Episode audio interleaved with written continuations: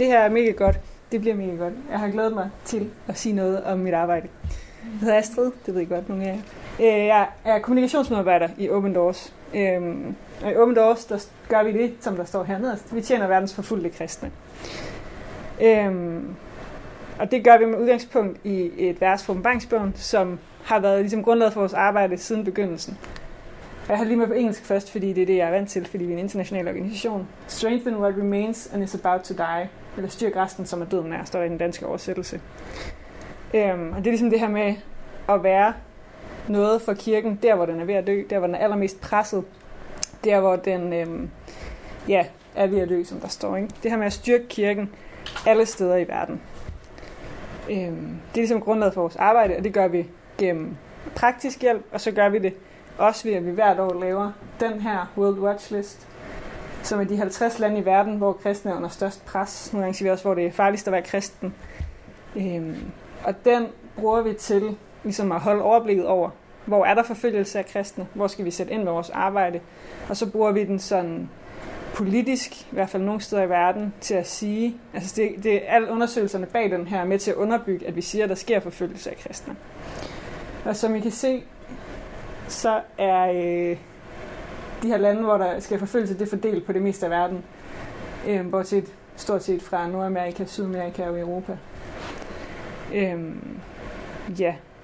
Jeg fik det her emne af dig, Victoria. Øh, vi har ligesom serien med overskriften Udrustet til tjeneste, at være og bygge kirke i fællesskab. Og så tænkte jeg, at der var to veje at gå. Og den ene vej kunne være at tale om, hvordan Open Doors bygger kirke, og hvordan mit arbejde og mine kollegaers arbejde er med til at bygge kirke i verden.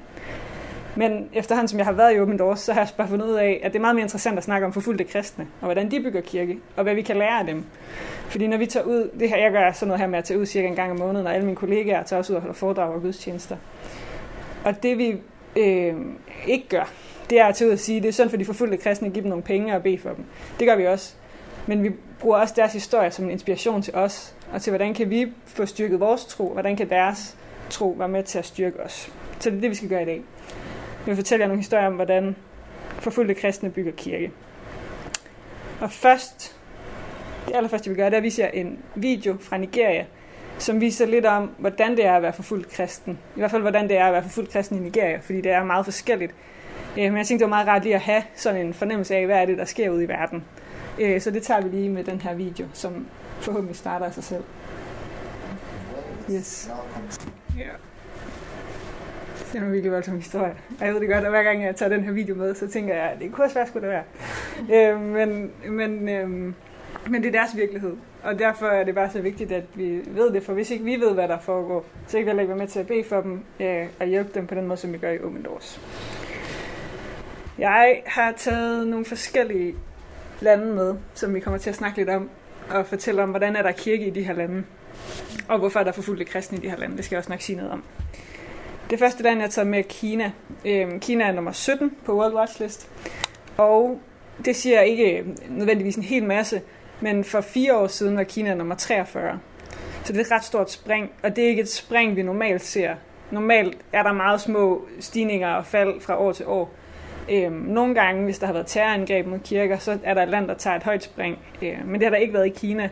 Der er situationen simpelthen bare blevet meget værre over meget kort tid. Øhm, I Kina, der er, det, Kina er kommunistisk. Der er en kommunistisk leder, der er kommunistpartiet, som er øh, dem, der bestemmer. Øhm, og for dem er det vigtigste, at alle mennesker i Kina sætter partiet og den politiske ideologi øh, højst i deres verden. Men som kristne øh, sætter vi Gud højere. Og det er en trussel mod hele styreformen og alt, hvad de tror på øh, i Kina. Og derfor forfølger de de kristne. Øh, indtil for få år siden, måske bare for halvandet år siden, der mødtes de kristne i lejede lokaler, i store forsamlinger og holdt gudstjenester, som vi ville gøre i Danmark stort set.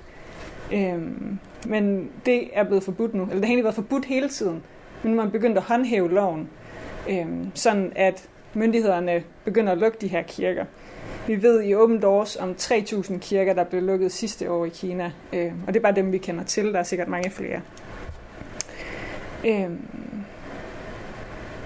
en anden lovgivning, som lige har trådt i kraft her 1. marts, betyder, at man kun må dele øh, kristent indhold, kan man kalde det, på nettet hvis man er statsanerkendt, eller hvis man får lov af staten. Så det vil sige, at man kan ikke længere finde podcast eller prædikenvideoer eller øh, Bible quotes eller altså man kan, sådan noget kan man overhovedet ikke finde på nettet længere. Og hvis man lægger det op som privatperson, bare altså hvis jeg lægger det op på Facebook, så vil jeg blive straffet for det. Øhm, og det betyder jo, at de kristne er blevet ekstremt begrænset i, hvad de har af adgang til materialer i forhold til, hvad de havde for bare et år siden.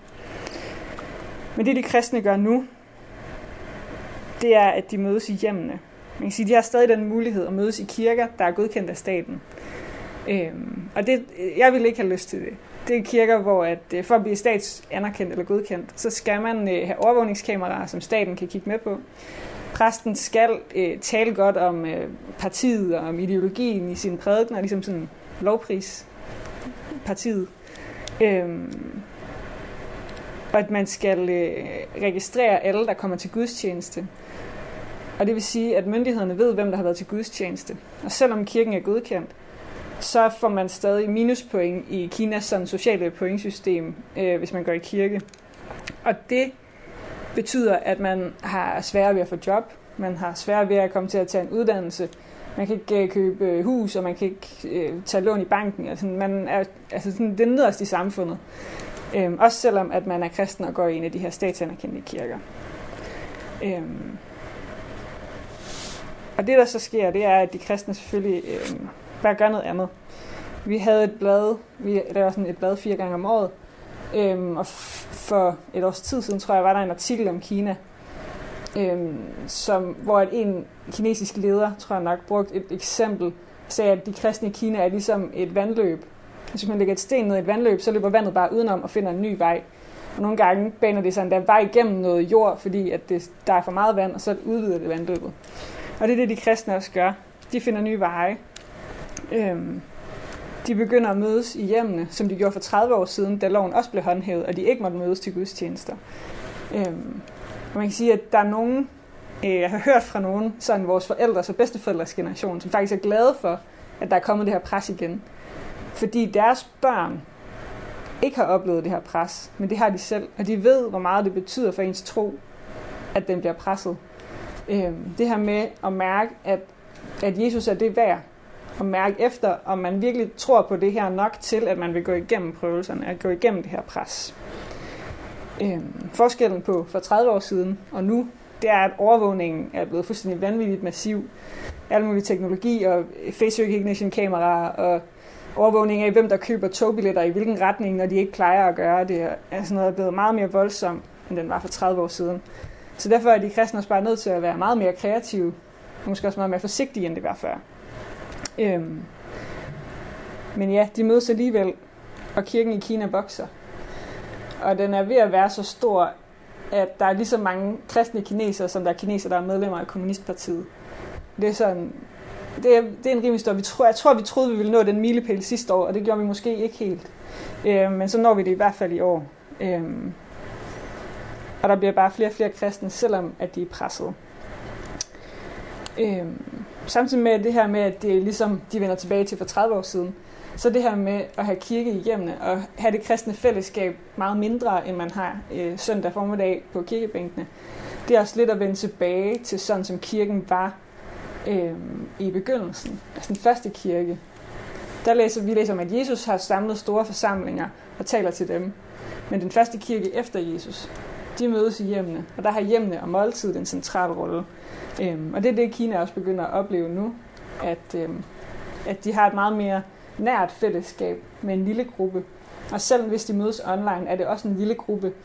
Øhm, vi har fået nogle meldinger om, at de stadig sådan holder Zoom-agtige møder, men de kan ikke gøre det i store grupper. De kan ikke mødes mange på et Zoom-opkald, fordi så lukker myndighederne det ned. Men hvis de mødes sådan 2, 3, 4, 5 stykker, så kan det godt lade sig gøre. Øhm, ja, så tror vi tager det første spørgsmål med inspiration i det her med øh, Kina. Så har jeg skrevet det spørgsmål, hvordan kan du blive bedre til at bruge dit hjem til at styrke det kristne fællesskab, ligesom kineserne gør det?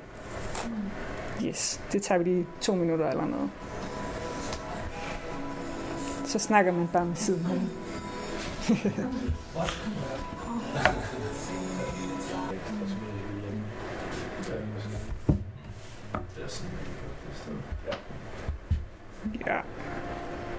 Det går lidt videre. Øhm. Hov, vil du skifte tilbage til Easy Wish? Lige om lidt. Man kan både have teknik og tale og... Ja, vi er klar igen. Øhm, samtidig med at presset stiger i Kina, øhm, så de kristne i Kina er også meget bevidste om, at de er en del af en verdensomspændende kirke. Øhm, sidste år der var min chef øh, René til et online møde med øh, ledere fra Open Doors baser i hele verden. Og der havde de inviteret en kinesisk kirkeleder til at fortælle, hvad er situationen, hvad foregår der, hvad, der, hvad oplever du, hvordan kan vi bede for dig og din kirke. Og det fortalte den her kinesiske kirkeleder om, hvad er situationen. Og bagefter så spurgte han de her vestlige ledere, hvordan kan jeg bede for jer og jeres lande? Øhm, fordi han ved godt, at for ham, er, at han oplever forfølgelse, og hans kirke oplever forfølgelse. Det kan godt være, at vi ikke oplever det i Vesten på samme måde. Men derfor betyder det ikke, at der ikke er noget, vi kan bede for her. Øhm, og det vil han gerne være med til. Øhm, Victor, det du startede den her serie med workshoppen, der snakkede du om det her med, at vi er et læme ud fra 1. Korintherbrev. Øhm, og det er nogle vers, som også sammen med det fra åbenbaringsbogen, jeg startede med, er helt grundlæggende i Open Doors. De er grundlaget for en af vores øh, syv kerneværdier, så det er sådan noget, der er hele fundamentet i Open Doors. Og jeg læser dem lige igen, så vi har dem i frisk erindring. Et læme består heller ikke kun af én del, men af mange. Siger foden, jeg er ikke hånd, altså hører jeg ikke til på læmet, er den dog alligevel en del af læmet. Og siger øret, jeg er ikke øje, altså hører jeg ikke til læmet, er det dog lige fuldt en del af læmet. Var hele læmet øje, hvad bliver der så af hørelsen? Og var det hele hørelse, hvad bliver der så af lugtesansen? Gud har nu engang givet hver enkelt del dens plads på læmet, som han ville det. Hvis det hele kun var én lemestil, hvad bliver der så af lemet? Men nu er der mange lemmer på ét leme. Øjet, øjet kan ikke sige til hånden, jeg har ikke brug for dig, eller hovedet til fødderne, jeg har ikke brug for jer. Nogle gange, når vi bruger det her, så snakker vi om, vi har hver især en opgave. Vi har hver især en gave, eller flere gaver, som vi skal bruge i kirken til at løse opgaver. Og det er også det, Paulus bruger som indledning til de her vers. Han siger, I skal have en kirke til at fungere. I har hver især nogle gaver. I skal bruge dem. Der er ikke nogen gaver, der er bedre end andre. Alle gaverne er vigtige. Du må ikke gemme dem væk. Øhm, og ofte så ser vi på det som en menighed. Og det er der ikke noget forkert i. Det er, også, altså det, er det, der, er, det er det, der er vores formål, når vi snakker om det i Betelkirken. Så hvordan får vi Betelkirken, måske kirkerne i Aalborg, til at fungere, ved at vi hver især løser den opgave, og den, bruger den gave, vi er blevet givet. I Open Doors, der kigger vi også på det øh, i et stort perspektiv, og siger, at vi er en kirke på verdensplan. Og hvordan kan vi hver især som land og som individer bruge vores gaver til at tjene hinanden i andre lande. Og vi gør det især også øh, med vers 26, som kommer lidt efter det her, men hvor der står, lider en lægemstil, så lider også alle de andre. Bliver en lægemstil hædret, så glæder, de, så glæder også alle de andre sig. For os der betyder det, at når nogen bliver forfulgt, når nogen kristne bliver forfulgt, så er vi en del af deres lidelse, og så er vi øh, man sige, forpligtet til at hjælpe dem, eller så er vi en del af løsningen, eller en del af at styrke dem. Øh, og det var det her med præsten i Kina. Han ved godt, at vi beder for ham, og at vi vil være med til at hjælpe ham, fordi han kender Open Doors, og han kender vores opgave. Men han ved også, at vi også nogle gange lider. Eller han ved, at nogle gange, så er der nogle af os, der bliver, hvis man bruger det her, hedret, ikke? eller nogle gange går det godt, og så vil han gerne være med til at takke for det. Øhm, så på den måde er vi som kirker øh, et læme også. Som verdensomspændende kirke. Ja. Det var bare for lige at prøve at koble det op på det. Jeg, skal, også, jeg vender også lige lidt tilbage til det senere, det her, tror jeg. Øhm, et andet land, jeg har taget med, er Nordkorea. Nordkorea er... Øhm, jeg skal passe på, hvad jeg siger. På mange måder ligesom Kina, og på mange måder overhovedet ikke ligesom Kina. Øh, I Nordkorea er der også en kommunistisk leder, og det er samme tanke, at man sætter ikke noget højere end den kommunistiske leder. Øhm, i, I Nordkorea er det sådan, at det er Kim Jong-un, som leder landet. Der bliver, han bliver set som en gud. Der er en gud i Nordkorea, og det er ham. I Kina er det mere ideologien, man sætter højere. Øhm, men i, i Nordkorea her er, øhm, er situationen også øh, værre, end den er i Kina. Det er sådan, at hvis man er kristen og bliver opdaget i Nordkorea, så bliver man øh, sendt i fangelejre, koncentrationslejre, øh, eller man bliver slået ihjel med det samme. For et par måneder siden, der fik vi øh, en melding fra Nordkorea, som vi normalt ikke får. De historier, vi plejer at få fra Nordkorea, er øh, flygtninge, der er kommet ud af Nordkorea. Nogle af dem er blevet kristne, inden de flygtede. Mange af dem er blevet kristne senere, så de kom ud af Nordkorea. Øh, er blevet øh, sådan assimileret, hedder det det? De er, de er blevet alt det der øh, øh, propaganda, de ligesom er blevet proppet fyldt af, fyldt af øh, mens de har været i, i Nordkorea, skal man ligesom have dem til at aflære og lære, hvordan er det at leve i et samfund, øh, som ikke er Nordkorea. Og når de så har været igennem det, og ligesom har fået etableret sig, så kan vi høre deres historie, og så har de mulighed for at fortælle den. Men den her historie, de her meldinger kom øh, direkte ud af Nordkorea. De kunne sige, at det her er sket i sidste uge eller forrige uge. Øhm, og det sker normalt aldrig, fordi det er så lukket et land. Og hvis vores partnere, der er, opererer sådan på grænsen mellem Kina og Nordkorea, hører noget, så er det sjældent, de kan fortælle det, fordi at det er alt for usikkert for dem, der stadig er i Nordkorea. Det er alt for risikabelt at sige noget om deres situation. Men vi fik den her øh, melding øh, om en undergrundskirke, som var mødtes i et hjem, øh, og de har været cirka 25. Øhm, og, de, og så har Sikkerhedspolitiet opdaget det. De, der er sikkert nogen, der har stukket dem, har fundet ud af det. Øhm, og de her 25 blev dræbt på stedet. Og bagefter så er mere end 100 af deres familiemedlemmer blevet sat i koncentrationslejre. Øhm, og vi, vi ved ikke, de her 100, der er nogle af dem, som måske ikke engang har vidst, at de havde et kristen familiemedlem. De har ikke vidst andet om kristendommen, end det, de har hørt i skolen. Øhm, og det fortæller bare noget om, hvad der sker i Nordkorea. Øhm, ja. En af de historier fra Nordkorea, som sådan har hængt ved. Jeg har sådan flere historier. Jeg læser rigtig meget af alt det, der kommer ind fra vores øh, samarbejdspartnere. Men en af dem, der har hængt ved, handler om Lydia.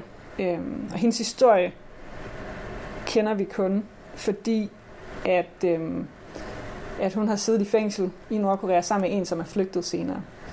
Øhm, og vi har ikke noget billede af hende selvfølgelig, men jeg har bare lige taget det her med, fordi det sætter stemningen. Øhm, Lydia, hun både Lydia og den veninde, som har fortalt hendes historie, sad i fængsel, fordi de var, havde flygtet. Øhm, og de har nok med stor sandsynlighed begge to mødt kristne missionærer, efter de er kommet til Kina, og så har myndighederne fra Nordkorea opdaget dem, og taget dem med tilbage til Nordkorea og sat dem i fængsel. Øhm, veninden, som har fortalt historien, hun var øh, bange for at blive opdaget. Hun fortalte ikke nogen, at hun var kristen, og hun skulle bare afzone den der straf for at have været flygtning, og så skulle hun ud, og så ville hun prøve at flygte igen. Øhm, og så sidder hun i cellen, og de er, jeg tror, de er 20 i sådan en celle. 20 kvinder. Øhm, og så opdager hun, at Lydia beder, øhm, og henvender sig sådan, at jeg, jeg er også kristen, og de får sådan helt i det skjulte ligesom kontakt. Øhm, og Lydia, hun er helt modsat af den her kvinde, som vi kender. Øhm, hun øh, deler ud af sin mad, selvom der ikke er nogen nærmest, der har noget mad, og hun sørger for, at dem, der har det dårligst, har tæpper og sover med. Og hun begynder også efterhånden at fortælle om Jesus. Øhm, og prøve at bede med folk og dele evangeliet, sådan, uden at fangevogterne opdager det, og uden at der er for mange i cellen, der opdager det, fordi der skal ikke være nogen, der stikker hende. Øhm, men det gør hun. Og på et tidspunkt så siger den her veninde, som vi kender historien fra, hun spørger sådan, om ikke, at de to skal øhm, komme ud af det der fængsel, lige så snart de har afsonet deres dom, og flygte til Kina og videre ud der, og så fortælle, hvad det er, der foregår i Nordkorea. Fortælle om, hvordan de kristne bliver behandlet, og fortælle om, hvordan mennesker generelt bliver behandlet. Og Lydia siger til hende, at det skal du gøre, fordi det er dit kald, og det, det, det er din opgave. Øhm, men Lydia ville selv blive i fængslet, fordi hun vidste, at der, der kunne hun gøre gavn, og hun kunne fortælle om evangeliet. Øhm, og vi ved, at Lydias tro blev opdaget, og hun endte i en koncentrationslejr. Og vi ved også, at man ikke kommer levende ud af en koncentrationslejr. Øhm, og det her bare er sådan endnu et eksempel på det her med, at vi har forskellige opgaver. Øhm, hvis ikke at Lydias veninde var kommet ud af Nordkorea, så havde vi ikke hørt hendes historie. Øhm, ja. Skal jeg sige mere om det? Det tror jeg gør bagefter. Øhm, vi har også i Open Doors et koncept, eller et princip om ikke at bekæmpe forfølgelse. Vi, vil ikke, vi arbejder ikke for at stoppe forfølgelse. Vi arbejder for at hjælpe kristne, der lever med forfølgelse, så det er så man kan leve i det. Øhm, og det gør vi, fordi at Bibelen meget tydeligt taler om, at forfølgelse er en del af livet som kristen. Og et af de vers, der fortæller om det, er det her fra Matteus evangeliet, kapitel 16, og det er vers 24 og 25. Der sagde Jesus til sine disciple, hvis nogen vil følge efter mig, skal han fornægte sig selv, tage sit kors op og følge mig. Den, der vil frelse sit liv, skal miste det, men den, der mister sit liv på grund af mig, skal finde det. Og jeg tror ikke, at det Jesus siger er, at når du bliver kristen, så bliver det sværere at være menneske. Men det han siger, det er, at vi har alle sammen noget, vi skal lægge fra os, men vi har også alle sammen noget, vi er nødt til at bære på. Vi har alle sammen noget, som gør, at det ikke er nemt at være menneske, øhm, som, og at det ikke er nemt at være kristen. Øhm, og det kan godt virke som en tung byrde, men når jeg hører de forfulgte kristnes historier, så er det noget helt andet, fordi de øh, fortæller deres historie, og fortæller som, øh, som familien i videoen, jeg viste jer, det her med, count it all joy. Altså, hvordan kan vi vende den her forfølgelse til noget, der styrker vores tro? Øhm, og med Lydia, jeg er da sikker på, altså det kan lyde som om, at hun bare gik all in, og alle skulle bare vide, hvem Jesus var. Men jeg er sikker på, at hun også har været øhm, bange og i tvivl, og frygtet, hvad der kom til at ske. Øh, men det, at hun øh, har været åben om sin tro i fængslet, har helt sikkert lidt mennesker til Jesus. Og det, at hendes veninde, som kom ud af fængslet, kan fortælle hendes historie, kan også være med til at lede mennesker til Jesus. Øhm, vi har flere historier som Lydias om kristne, der sidder i fængsel, og i fængslet laver deres egen deres eget lille kristne fællesskab, deres egen lille kirke. Den ene af dem er hende her, hun hedder Helen Bahane. Øh, hun sad i et fængsel i, øh, i Eritrea, Øh, og der var ikke fængselsceller. Der var skibscontainer på en øde mark, som var rigtig varme om dagen, fordi solen skinnede, og der ikke rigtig var noget udluftning, så alt blev bare varmet op inde i de her container. Om natten var der virkelig koldt, fordi der ikke var noget til at holde på varmen, den fik bare ud igen. Men i de her container, der var hun nogle gange sammen med andre kristne, og nogle gange var hun sammen med nogen, der ikke var kristne. Og alle steder, der lovsang hun, og hun delte evangeliet, og hun bad. Og hun endte med at sidde længere tid i fængsel end andre kristne i, i Eritrea. Øhm, og der er ikke noget, der ved hvorfor, men med stor sandsynlighed, fordi Gud brugte hende. Øhm, hun skrev også øh, små sædler med hilsner og øh, bibelvers og referencer til Bibelen, som blev sendt rundt mellem containerne. Når man var ude på toilettet, så gemte man en, og så var der nogle af de andre, der tog den med ind igen. Øhm, vi har også en bog i Åben Dårs, den har jeg ikke taget med, fordi øh, jeg havde ikke tænkt på, at jeg skulle sige noget om den, da jeg kørte fra Aarhus i går. Øh, den hedder Forfulgt i Iran, som også handler om to kvinder, der kommer til at sidde i fængsel i Iran, og hvordan de øh, er åbne om deres tro i fængslet, og hvordan at mennesker i hele verden kender deres historie øh, og beder for dem, og hvordan det er med til at styrke menneskers tro i hele verden, at de to øh, sidder i fængsel. Øh, jeg har et par stykker med dem her, hvis der er nogen, der vil læse den, og man kan også købe den anden bog øh, hos Open Doors. Ja. Så tror jeg, vi tager et spørgsmål mere. Og det spørgsmål, det kan godt være, at det går tæt på, men svar på det så meget, som I har lyst til at dele med hinanden. Men, men prøv også at tænke på det her med, at, øh, at det, at vi deler vores historier, og det vi øh, går med, det gør også, at andre kan, styrke, andre kan få styrket troen, men måske også, at der er nogen, der har nogle inputs til en. Yes. Hvad oplever du i øjeblikket, som gør det udfordrende at holde fast i troen? Eller hvis det er lidt andet lidt nemmere at svare på, hvad har du oplevet, hvad har du oplevet som gjorde det svært at tro? Yes. Ja. Yeah. Lad os øhm, gå lidt videre. Ja.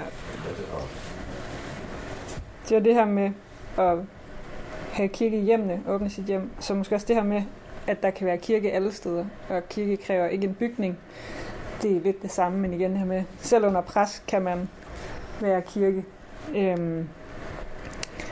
Et andet eksempel, jeg har taget med, det er Irak. De laver både kirke, som vi kender det, og kirke på en helt anden måde. Øhm, Irak er nummer 14 på World Watch List, og har ligget sådan et sted mellem nummer 10 og nummer 20 de sidste mange år.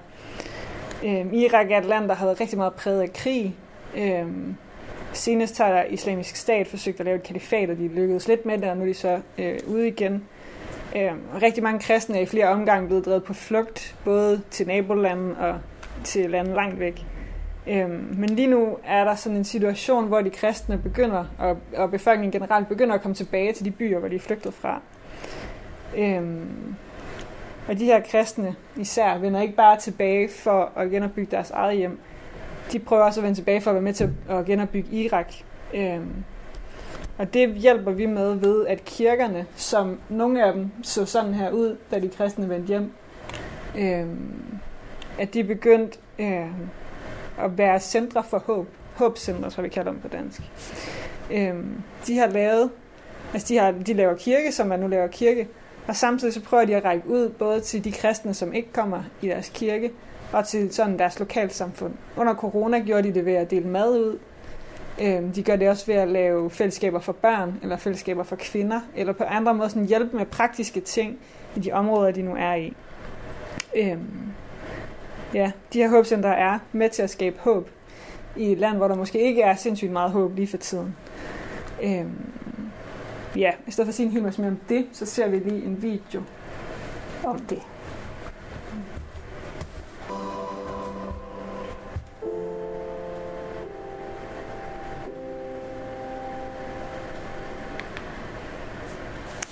Øhm, noget af det, de ikke siger i den her video, det er, at de her fem, seks kvinder, så man også, det er også nogle af dem, man så sidde rundt om et bord.